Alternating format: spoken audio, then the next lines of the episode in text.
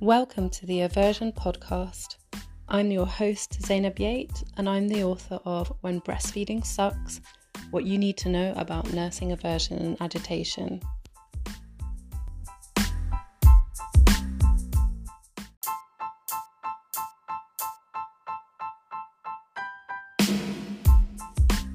So, this episode is about what can help with aversion and what can alleviate aversion for you and I have to be really clear and say that some people are going to have to grin and bear it, and others are going to find that some things work. And what works depends on why you have aversion. So I can't do it justice in a short podcast, but I will cover what we know, at least anecdotally, that can help. So let's start. If you have one nursling and they are under the age of 12 months old, then they need milk. Milk is their main source of nutrition for the first year, so that can be formula or breast milk. It's unlikely, therefore, that the aversion you're experiencing is a natural biological trigger to wean them. If they're over 12 months, and you know, we're talking maybe nearer the two year mark, we do know that um, you can have lactase inhibition and milk being digested isn't really as comfortable. And so, aversion could possibly be a natural biological trigger to wean. That doesn't mean that you have to wean, it just means that you maybe have to make some adjustments. So, those are two clear distinctions if your nursling is quite young or if your nursling is into toddlerhood and beyond. Aversion can be for that biological reason.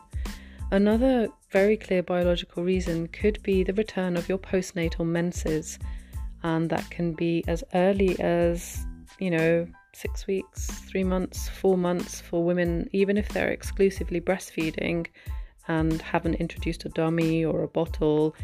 And although this is supposedly rare, we do see it a lot in the aversion community, where the return of the postnatal menses and therefore the return of the postnatal hormones during menstruation, the soreness around your nipples and your breasts when you're menstruating, either before, during, or after, can be a cause for aversion because it's not comfortable anymore to breastfeed.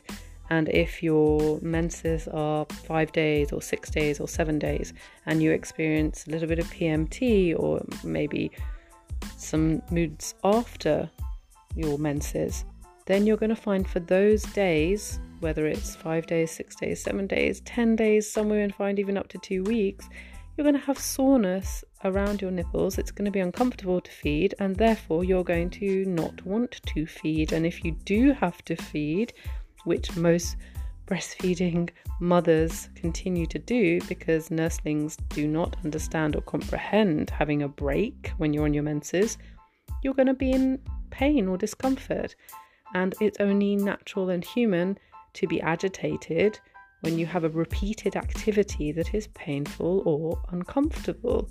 And you could get angry, irritated. Some women find that the neurological response is that you have a kind of skin itching sensation, a very uncomfortable, restless leg going on, especially at night. And so that is another clear biological reason for your aversion.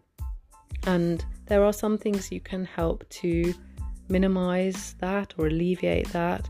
And they start with things like app tracking, so you know when you're going to get your menses, when you ovulate, and when to expect these kind of emotions to arise.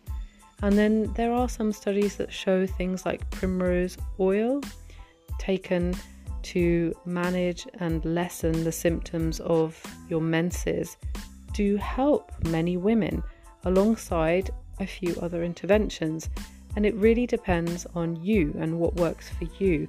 Some women find that their emotional balance in their life will affect their menses. So, for example, when they are stressed, their menses will be affected.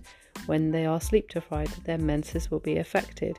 And so, working around changing your lifestyle and things in your life to regulate your menstrual cycle and listen to what's happening can actually reduce some of the symptoms of your menses and therefore help you in managing aversion. Those really are the two main things I wanted to cover for this short podcast. The main kind of biological reasons for many women to get aversion and what you can do about it. Now, this may seem like very easy to understand, it's not rocket science. However, because there's so little out there on aversion, it really does need to be said so that mothers like uh, myself, I remember feeling alone and completely in the dark and completely like a monster and completely thinking it was just me. It's just not the case. Actually, many women go through this, and there's nothing out there to indicate that things like your menses or your biological changes around your menstrual cycle can affect um, you when you breastfeed, and it just needs to be pointed out so that if this is something for you, you can take the steps to alleviate it by managing your biology essentially and regulating your hormones. And there's lots of ways that people can do that. And I'm not here to prescribe a particular way. You know, I know many women over the years that use homeopathic remedies to do that.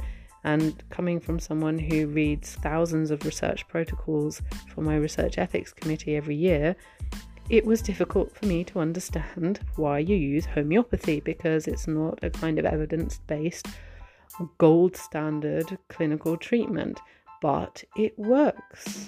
It just works for them, you know, outside of placebo, it works.